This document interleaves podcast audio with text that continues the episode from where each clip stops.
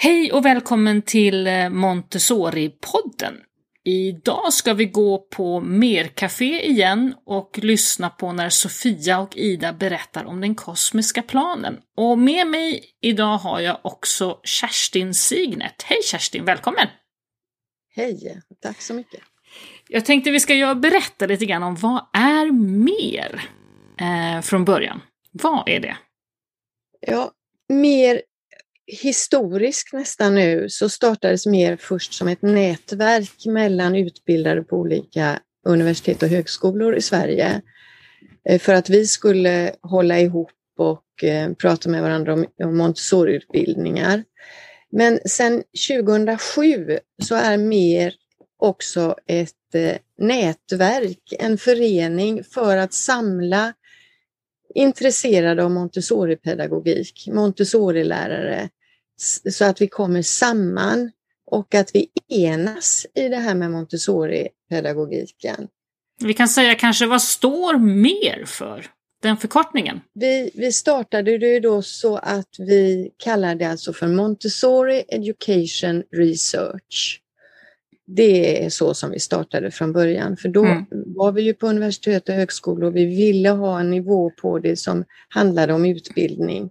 Men vi vill också med föreningen då, eh, Montessori-sällskapet, få alla med eh, oavsett eh, grundförutsättningar i Montessori-pedagogiken. Men så att man ska liksom tillsammans försöka förstå Montessori-pedagogik. Och man kan bli medlem i Montessori-sällskapet mer både som individ men också som skola, eller hur? Ja, som skola och som enskild medlem och också som student. Ah. Så vi har liksom lite olika prislappar på det då, mm. medlemsavgifter. Så vi vill ju gärna samla studenterna, de som läser Montessoriutbildningar, för att få med dem i sällskapet så småningom också fullt. Och, och just vad gäller studenterna så har vi en liten extra, ska vi säga, uppmaning, efterlysning idag. De som antingen på sina Montessori-utbildningar eller på andra typer av utbildningar eller pedagogikkurser eller vad det nu är, sitter och ska skriva uppsatser som på något sätt rör sig inom Montessori-fältet, eller hur? Vad är din tanke där? Jag har ju en egen historia där, där jag har skrivit eh, uppsatser eh, på universitetet om Maria Montessori och Montessori-pedagogik och också har doktorerat i ämnet och hela tiden känt mig väldigt ensam när jag gick min forskarutbildning till exempel. Det, det fanns ju ingen annan som skrev om Montessori-pedagogik. Där var jag ju ensam. Och jag har träffat så många studenter som vill skriva uppsatser om Montessori-pedagogik eller Maria Montessori, men de känner sig också ensamma. Och därför så skulle jag önska att vi kunde bilda någon liten grupp där vi diskuterar och känner att vi har varandra. Mm. Så någon annan kan läsa en text som man har skrivit till exempel, eller ha lite synpunkter på den. Eller, man ska inte ställa så stora krav på det här. Man ska ha det som en samtalsgrupp. Det är inte så att jag vill samla studenter och sen sitta och handleda dem i deras uppsatser, för de har handledare. Utan det är liksom diskussionen och att man känner en gemenskap i sitt skrivande och att också få fler att vilja skriva akademiska uppsatser mm. Eh, och avhandlingar om Maria Montessori och Montessori-pedagogiken. Och uppmaningen gäller då alltså dig som antingen skriver eller tänker skriva eller tänker att du kanske skulle vilja våga skriva eh, en uppsats på någon nivå och inom universitetsvärlden. Och det kan egentligen vara i stort sett vilket ämne som helst så länge du tänker röra dig i Montessori-världen kan man väl säga. Mm. För det kan man göra från lite olika ämnen. Jag tänker också så här att det är kanske skulle också vara roligt om eh, några som redan har skrivit uppsatser mm. också kommer med i en sån grupp. Mm. För de kan också ge styrka åt de som vill in i ämnet. Just det, precis. Och att man inte kräver så mycket av sig själv så att man kanske inte ens vågar gå in för jag vet inte vad jag kan eller jag vet inte vad jag ska säga. Det, det pratar vi om då. Mm. Och, då, och i dessa tider så ju, har vi ju alla lärt oss att göra den här typen av möten digitalt. Så det här är ju din tanke att ni kanske framförallt börjar digitalt och sen och samlar folk. Eh, mm. Jag vet när vi pratades vid om den här idén för en tid sedan så var du också inne på att man kanske kan få lite inspiration, internationell inspiration och annat eftersom det är så enkelt att samla folk digitalt idag. Mm. Mm. Fler och fler har vi ju vant oss vid att sitta precis så som du och jag gör nu. Ja, att verkligen. träffas på skärm bara. Så mm. att det, det, är ju en enkel sak idag. Mm. Att använda Zoom och att träffas så. Men jag vill bara inte att, att man ska känna för stor, att det ska kännas för stora krav när man går med i en sån här grupp. Utan man går in i den och ser vad det blir. Som en samtalsgrupp. Vi ska samla oss så mm. att vi eh, kan, kan liksom bli starka. Jag vill ju att man ska bli stark i det här med Montessori-pedagogik. Och om man nu är sugen på att, att uh, vara med i den här typen av samtalsgrupp, vart, hur ska man höra av sig till dig? Antingen så går man in på MERS Facebook-sida. Mm. Eller också så skriver man till mig och då är det mitt namn, kerstin.signert och så at mermontessori.se. Vi lägger ut eh, både Facebook-sidan och din adress i, mm. i eh, texten som hör till avsnittet, mm. så det är våra show notes, så det kommer ni kunna se sen. Mm. Hoppas vi att du får en massa sugna skribenter, antingen tidigare eller blivande eller nuvarande, som vill diskutera detta. Precis. Det hoppas jag på nu, håller tummarna. Då ska vi ta och köra igång eh, avsnittet av Montessori-podden som handlar om den kosmiska planen. God lyssning!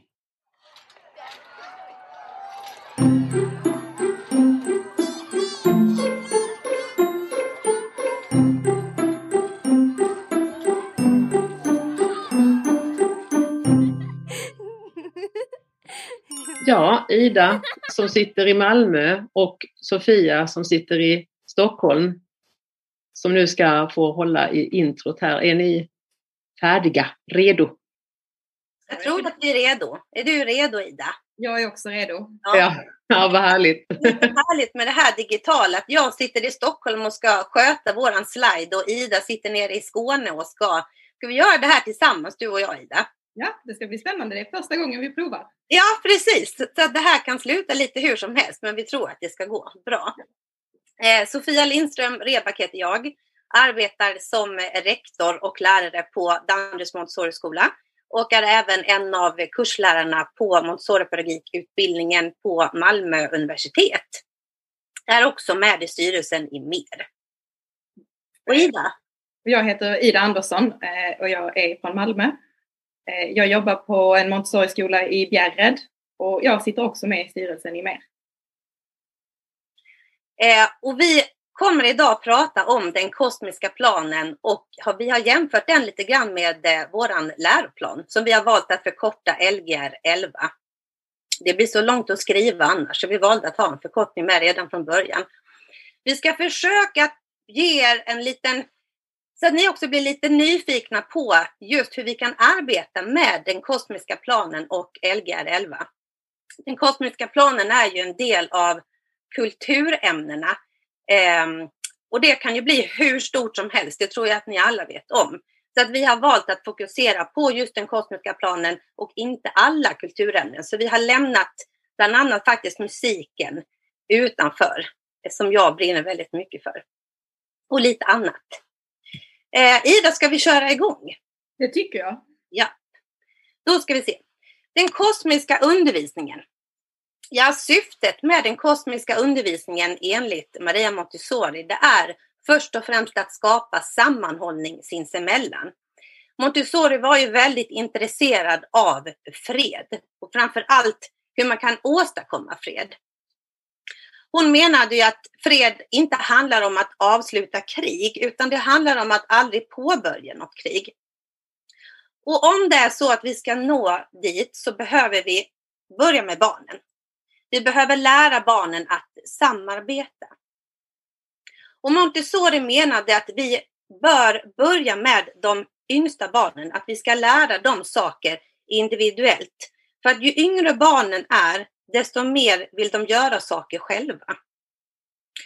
Eh, och viktigt också att när barnen är yngre, att de ska få vara i små grupper. Just för att de också ska få möjlighet att lära känna sig själva. Och det här också för att barnet ska förstå sig själv i förhållande till sin omvärld. Men när barnen växer upp och blir äldre så är det viktigare och viktigt att barnen får, får mer lära sig att arbeta mer och mer tillsammans i grupp. Och att de genom samtal och samarbete får möjlighet att ge uttryck för den kunskap som de har och för att de ska få kunskap om just det här samspelet mellan allt som existerar. Och målet inom Montessori-pedagogik det är ju framför allt att vi ska utveckla en global vision inom barnet och det är det här som Montessori menar med en kosmisk undervisning. För att om barn känner trygghet och kärlek så skapar det förutsättningar för vetgirighet och även samarbetsförmåga. Och hon delade in den kosmiska undervisningsplanen i tre steg. Det första menade hon att vi ska visa barnen förhållanden i samhället och i naturen så att de blir nyfikna och vill veta mer. Här tänker vi också att det handlar mycket om kretslopp, att det vi gör idag det påverkar imorgon och även i övermorgon, att vi är en viktig del av våran värld och våran omvärld. Vi måste självklart hjälpa barnen att utveckla en känsla för vad som är rätt och fel. Sin moral helt enkelt och förstå att Vissa saker är okej att göra och andra saker är mindre okej. Och sen behöver vi lära våra barn att fungera i grupper. För det är ju faktiskt så som vårt samhälle ser ut. Eh, det är så som världen ser ut och arbetslivet. Men vi behöver också lära barnen att utveckla en tacksamhet för att vi finns och för att universum finns och att barnen lever i universum och i våran värld och att de är en del av det. I vår läroplan så står det så här. Eleverna ska få möjlighet att ta initiativ och ansvar samt utveckla sin förmåga att arbeta såväl självständigt som tillsammans med andra. Och det här tyckte jag och Ida stämde väldigt väl överens med grundtankarna inom Eh, den kosmiska undervisningen och eh, Maria Montessoris tankar. Mm. Och för att vi ska uppnå den här världssammanhållningen så måste vi hjälpa barnen att hitta sin egen person och sin egen plats. Och för att de ska lyckas med det så behöver vi ge dem en vision över hela universum. Inte bara där vi är nu utan var började allting? Hur har vi kommit dit vi är nu? Och vad fanns det förr och vad finns det nu? Så vi bygger upp en helhet som de får ta del av. Och det är ju just den här eh, helheten som vi vill att barnen ska få ta med sig. De ska inte bara vara en del av Sverige, i vårt fall här. De ska vara en del av världen och till och med en, en del av hela universum. Och för att vi ska ge dem den helheten så måste vi skapa en nyfikenhet hos dem. Och vi måste ge dem alla kunskaper i ett sammanhang. Vi kan inte presentera isolerade fakta. För då får de ingen helhet. Och om inte vi i skolan presenterar en helhet, hur ska de kunna ta sig ut i världen som hela personer? Och ger vi dem en helhet så får de också ett driv att ta sig framåt för då förstår de det de jobbar med. Och skolans uppgift är, om man läser i läroplanen, att ge en överblick och sammanhang. I all undervisning är det angeläget att anlägga vissa övergripande perspektiv. Och här igen ser vi Montessoris tankar rakt igenom. De är skrivna med hundra års mellanrum. Eh, och ändå så står det där. Det var viktigt då och det är viktigt nu. Eh, det är bara det att nu är det viktigt för alla, inte bara Montessori-barn. Uh, the whole world, the whole of mankind in one and only one, uh, one race, one class, and one society, la nation unica. Ni får ursäkta min, eh, eh, mina uttal där. Eh, men det här pratar också Montessori om, det här är ett väldigt känt citat. Och vad innebär det? Jo, vi ska skapa världsmedborgare. Det är syftet. Och det ser vi även i läroplanen. Eh, ett internationellt perspektiv är viktigt för att kunna se den egna verkligheten i ett globalt sammanhang och för att skapa en internationell solidaritet samt för att leva i ett samhälle med täta kontakter över kultur och nationsgränser. Och det är, det är man skulle kunna säga att det är en översättning av det Maria Montessori sa. Vi behöver skapa barn idag som kan leva imorgon och vi behöver skapa de barnen för vår värld, inte bara vår nation utan hela vår värld, hela vårt universum. Mm. Och kultur inom Montessori-pedagogik, vad innebär det?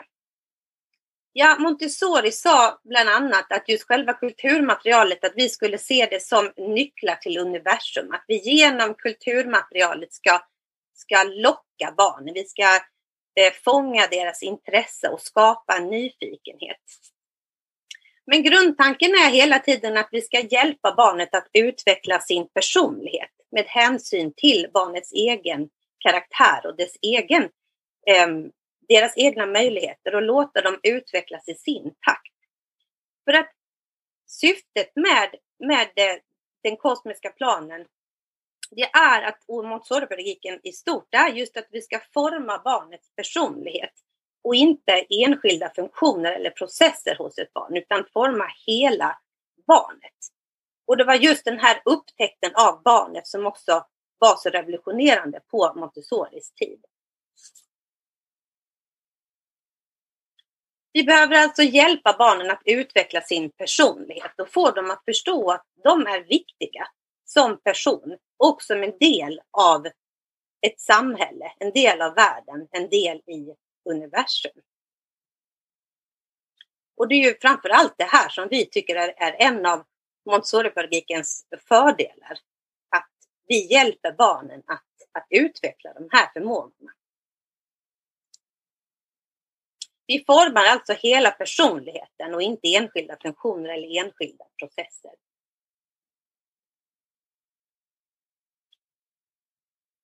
Så Montessori ansåg att det alltså är viktigare att, att utveckla barnets personlighet för att den själv ska sen kunna fatta egna beslut förlitade på, på vad de själva har utvecklat inom sig. Alltså att barnet utvecklar en självständighet, en vision som kan hjälpa barnet att som vuxen vårda vår miljö och omvärld på ett sätt som, som gör att den här kosmiska uppgiften kan bestå från generation till en annan generation. Att vi blir en länk mellan olika generationer. Kunskap kan bäst ges när det är, det är ivriga att lära sig eftersom det är här den tid då alltings frö kan sås. Barnets sinne är som ett bördigt fält, redo att ta emot det som kommer att gro. Försumma inte detta då intresset inte längre kommer att finnas om fröet sås för sent. Men om det sås vid rätt tid kommer dessa fröer att expandera och växa. Och det är just det som Montessori menade här med kulturen, att när barnen börjar skolan så är de redo för den här kunskapen. De är redo att börja formas som en människa, hel människa, att de får utvecklas vidare i sin personlighet och hitta sig själva. Och det är nu vi ska så de frön. Vi måste så dem i skolan. För annars kommer vi inte släppa ut hela människor i vuxenlivet. Och då har vi även där hittat i läroplanen att skolan ska bidra till elevers harmoniska utveckling. Utforskande, nyfikenhet, lust att lära ska utgöra en grund för skolans verksamhet. Och det, I skolarbetet ska de intellektuella såväl som de praktiska, sinneliga och estetiska aspekterna uppmärksammas. Och det här är ju en direkt översättning av det Maria Montessori sa igen. Det är ju klockrent. Det är inte så att man inte följer svensk läroplan om man följer principerna som Montessori skapade för att de säger samma sak. Och kulturämnenas vikt, det tror jag att vi alla är överens om. De är otroligt viktiga. Eh, och Montessoris syn på den kosmiska utbildningen har framförallt tre separata aspekter som, som vi bör tänka lite extra på. Den första aspekten det var just det som jag och Ida pratat om redan. Montessoris bakomliggande syn på människan och människans utveckling och särskilt mellan 6 och 14 års ålder. En annan aspekt det är just utbildningens roll, skolans roll och på vilka sätt vi kan finna de rätta sätten att hjälpa barnen i den här åldern att utvecklas så som de borde. Självklart bör vi också tänka på de praktiska metoder som vi använder i skolan, de didaktiska aspekterna. Och den kosmiska uppgiften, den, den är ju det att, att vi bör lära barnen och få dem att förstå det här inbördes sambandet som finns mellan alla levande varelser och miljön. Och att vi får barnen att förstå att varje individ i varje art måste göra den miljö och det som den är beroende av i sin tillvaro för att kunna bevara sin egen art och sin egen miljö. Och att den sen kan, kan försörja nästkommande generation och nästkommande generation. Och att allting hör ihop. Och det här är ju så viktigt för att vi ska låta barnen konstruera sig själv. Och man kan ju se på de här bilderna som dyker upp här, glädjen hos barnen när de lyckas. Och när de har fått chans att konstruera sig själva så upplever de den här glädjen att lyckas. Och då hittar de ett driv och tar sig framåt och utvecklas ännu mer och de känner en gemensamhet till andra, till världen, till samhället. Och ger vi dem det och den glädjen så kommer de känna den här stoltheten och ta med sig den och bli lyckligare människor. kommer ett citat på engelska. Eh, education is a natural process carried out by the child and it's not acquired by listening to words but by experiences in the environment. Och då kan man säga att skolan ska stimulera elevernas kreativitet, nyfikenhet och självförtroende samt deras vilja att pröva och omsätta idéer i handling och lösa problem. Vi måste låta barnen pröva, utforska, känna. Och det är ord som vi har hört förr allihopa.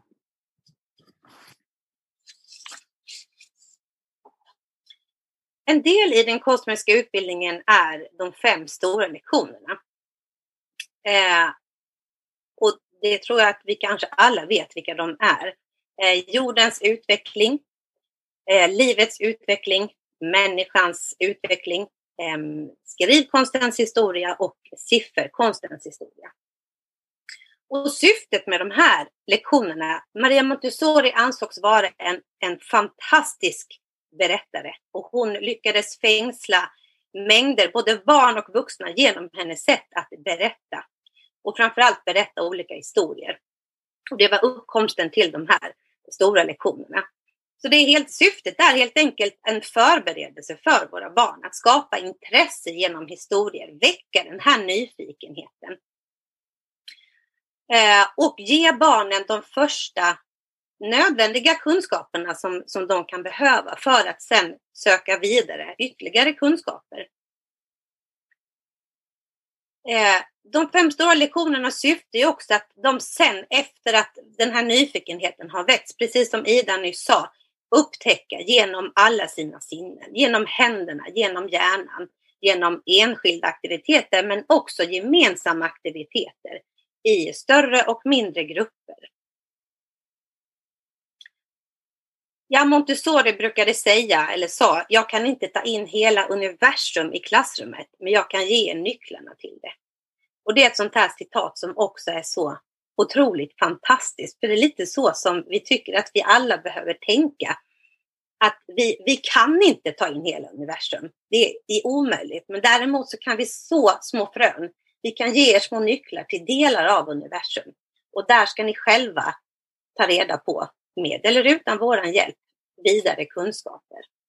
Och det här faktumet att, att allt som vi tar för givet idag, allt som finns på vår jord, allt som finns på vår planet, att det en gång i tiden är skapat av någon.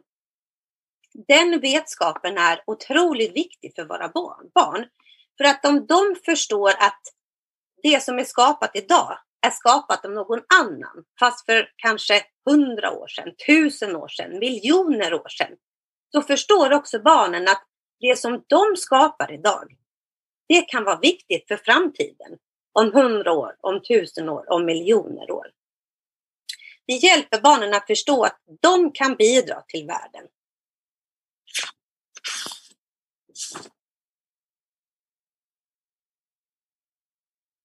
Mm.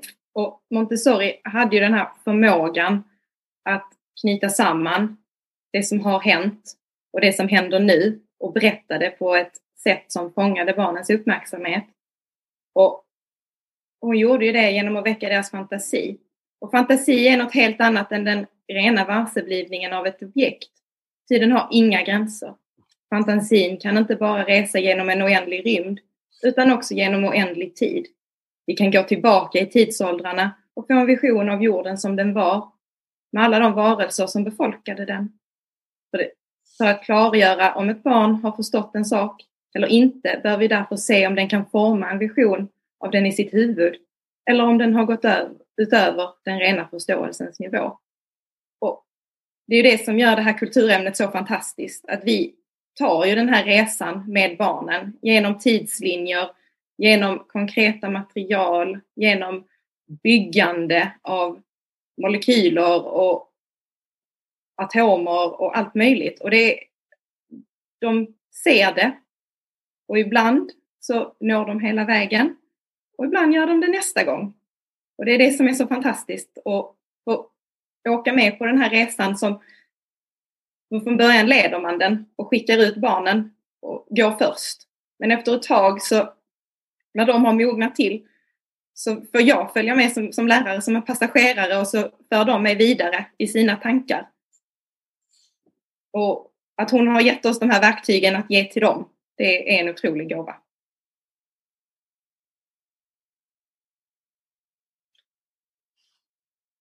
Ja, vi har redan pratat lite grann om, om syftet med de fem stora lektionerna. Men den kosmiska utbildningen handlar också om att vi ska hjälpa barnet att forma en identitet. Vi ska hjälpa dem att söka svar på en otroligt svår fråga. Vem är jag? Och den här vem är jag-frågan, sökandet av en identitet, att hitta sig själv, att hitta sin egen roll i en liten grupp, sin egen roll i, ett, i en stor grupp, eh, sin egen roll i samhället, sedan i arbetslivet.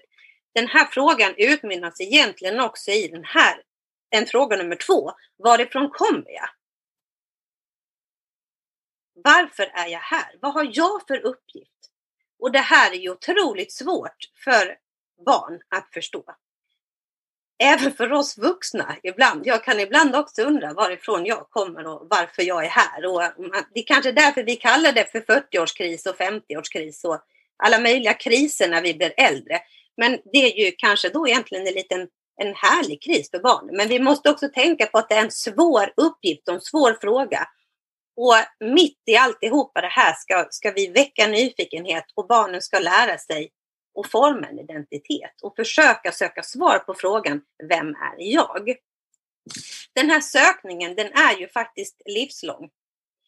Eh, men den kosmiska utbildningen den är ändå ett sätt att förbereda barn för sin framtid och få dem att, att fundera vidare på sin egen plats i världen, på vem de själva är.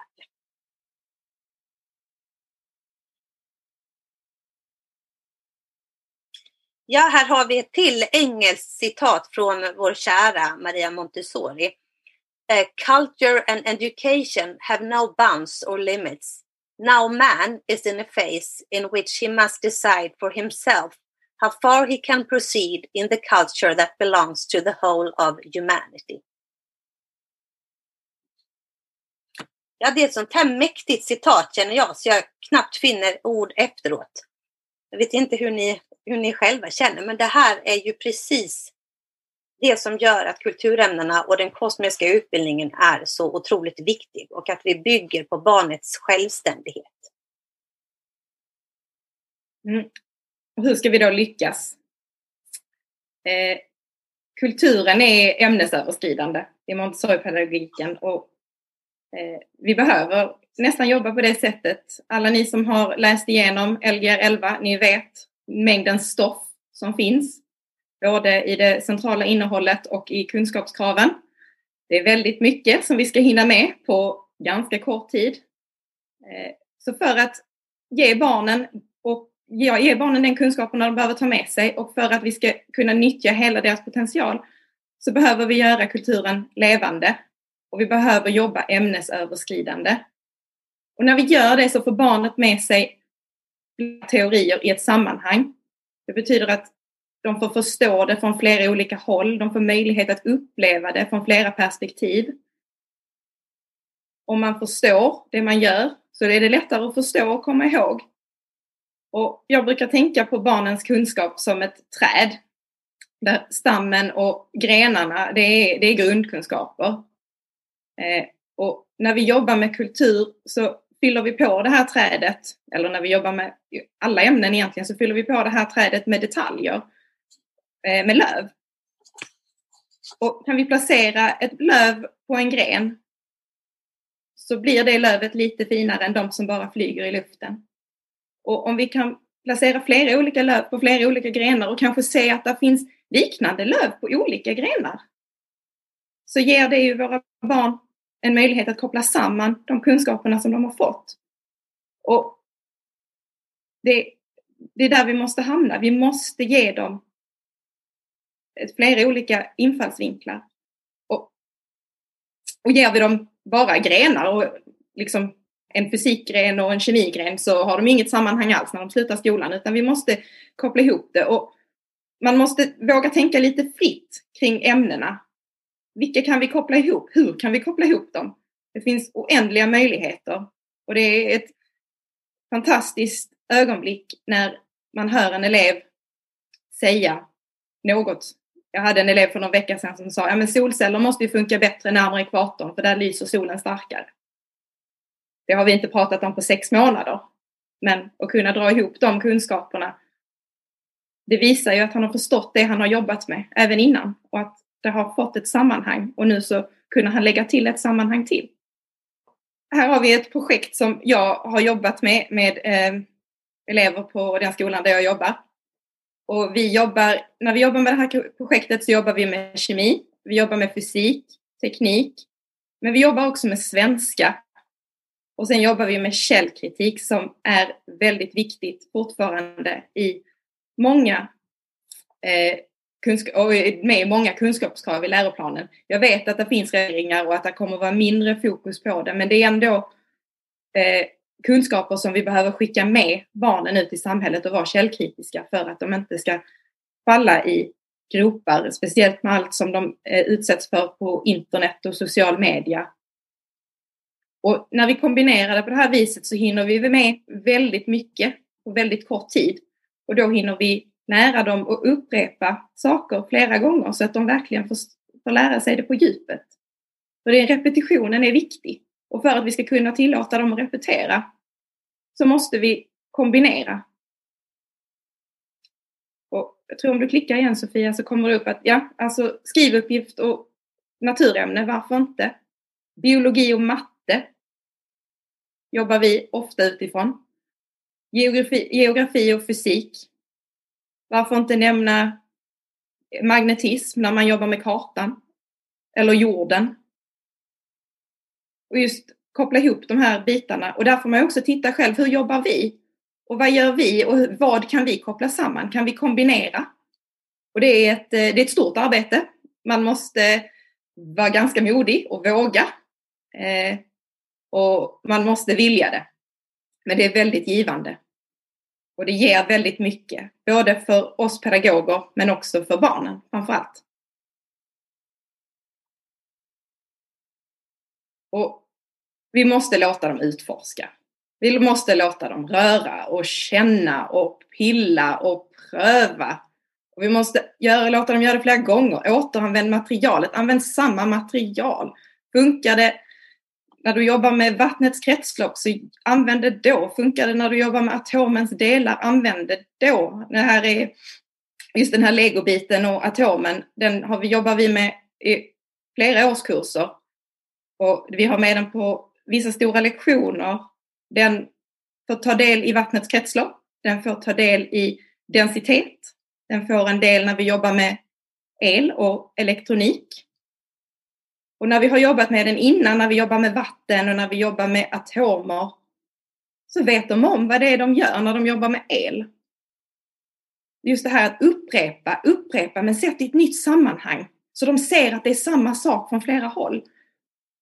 Ja, det här är ett annat sätt hur man dels kan jobba med eh, ämnesöverskridande men också hur man kan öka barnens självständighet även i kulturämnena. Eh, jag kallar det för menyer och det har jag i alla ämnen. Eh, så barnen kan själva välja vad det är de vill jobba med. Jag brukar börja och köra de fem stora lektionerna varje år. Och i, nu får ni se själva geografimenyn och botanikmenyn. Det finns som sagt i alla ämnen.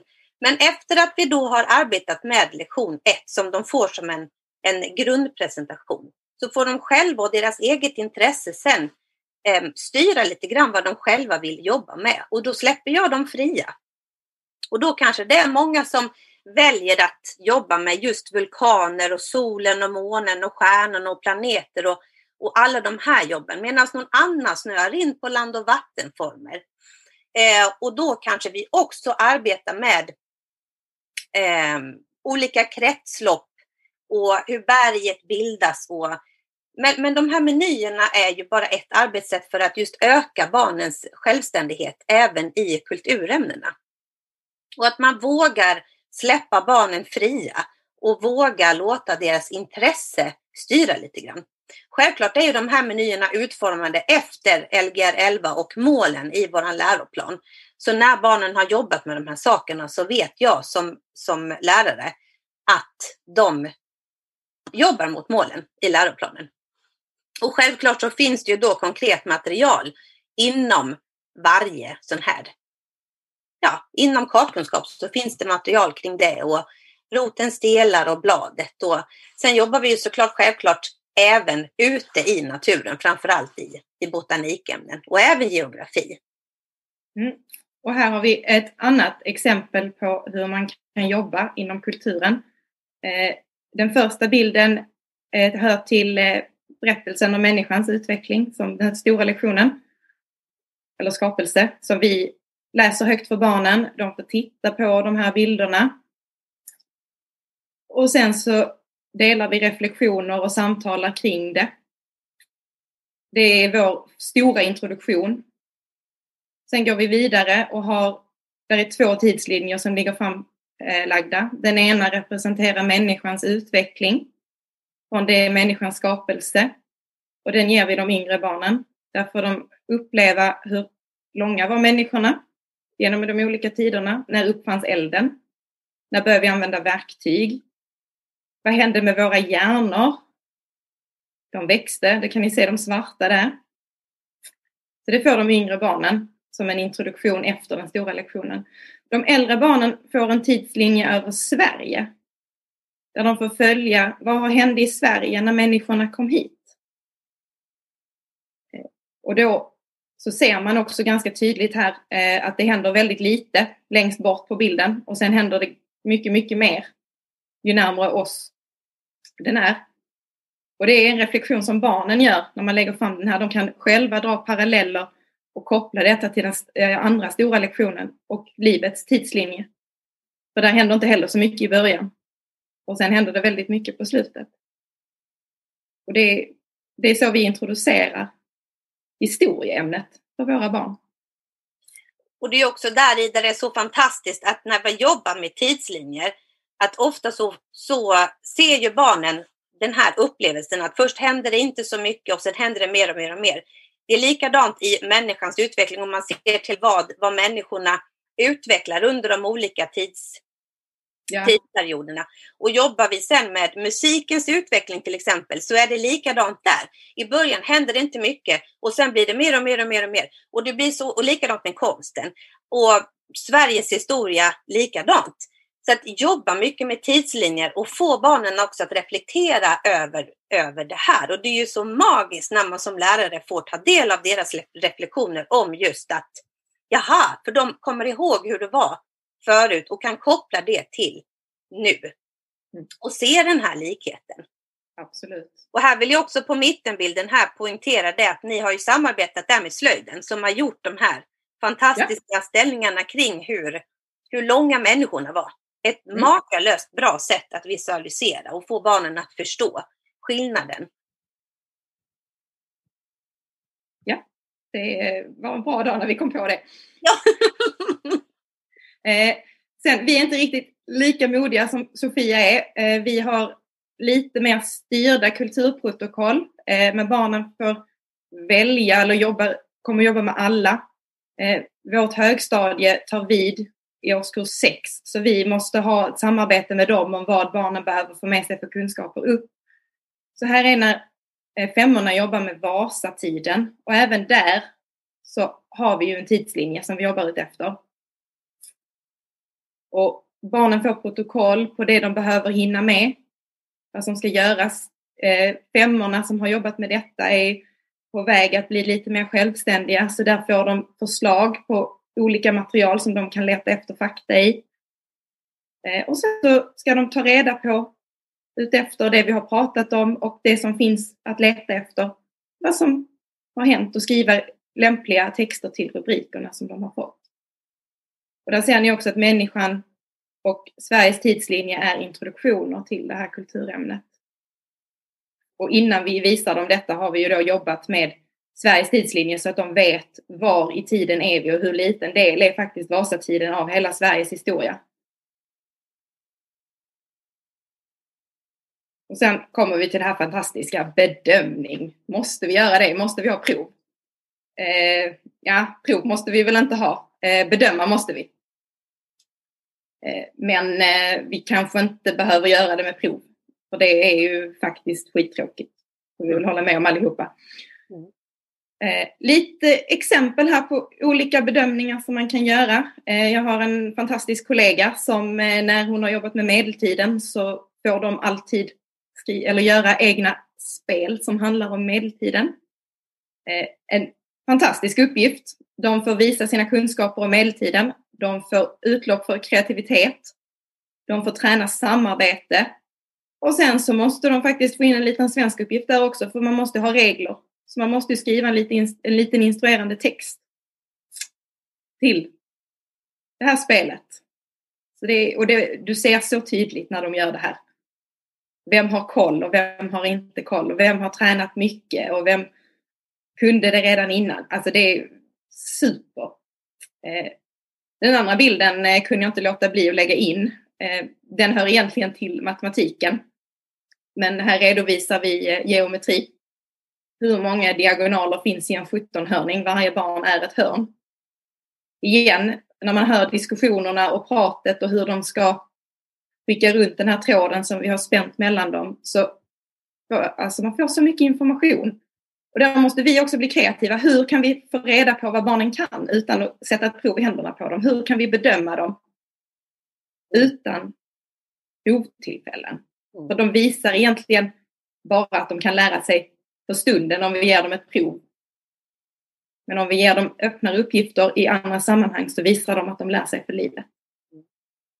Det här är också en av de frågorna som ni jättesnart ska diskutera. Vi har pratat på väldigt mycket Ida. Har vi? Ja, det har vi faktiskt gjort. Innan vi ska lämna över er i diskussionsgrupper så vill vi göra lite reklam för Claire Healy Walls som vi kommer ta till Sverige höll jag på att säga, men hon är kvar på Irland och vi är där vi är eftersom det är ett digitalt seminarium den 20 april. Eh, varmt välkomna att anmäla er till detta. Hon kommer prata om eh, kanske lite av det som du och jag har pratat om idag Ida. Back to basic. Fantastisk och, föreläsare som vi rekommenderar varmt. Där finns mer information, eller det här bladet finns ju på vår Facebook-sida också om man är intresserad av att läsa det. Precis. Och diskussionsfrågorna som vi nu är redo för, de har ni också fått i mejl. Eh, de är Hur kan min skola lägga upp undervisningen så att den blir en del av en helhet? Hur kan vi släppa eleverna fria i arbetet och samtidigt veta att de får med sig allting som de behöver? Hur kan vi kombinera undervisningen av olika ämnen? Vad ska eleverna visa att de lärt sig? Vad ska eleverna kunna visa att de har lärt sig? Och hur ska de visa vad de har lärt sig? Vilken åldersintegrering är mest gynnsam för kulturundervisningen? Och hur bedömer vi utan prov? Har ni frågor så går det utmärkt att fortsätta skriva dem i eh, chatten eller spara dem till lite senare. Så hoppas jag och Ida att, ni har, att vi har lyckats väcka era nyfikenhet lite grann kring det här med kosmiska planen och Lgr 11.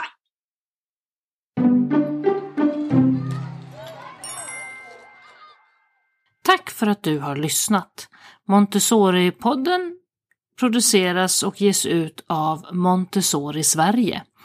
Du kan läsa mer om oss på www.montessorisverige.se. Podden kommer ut varannan fredag under terminerna. Vi hörs!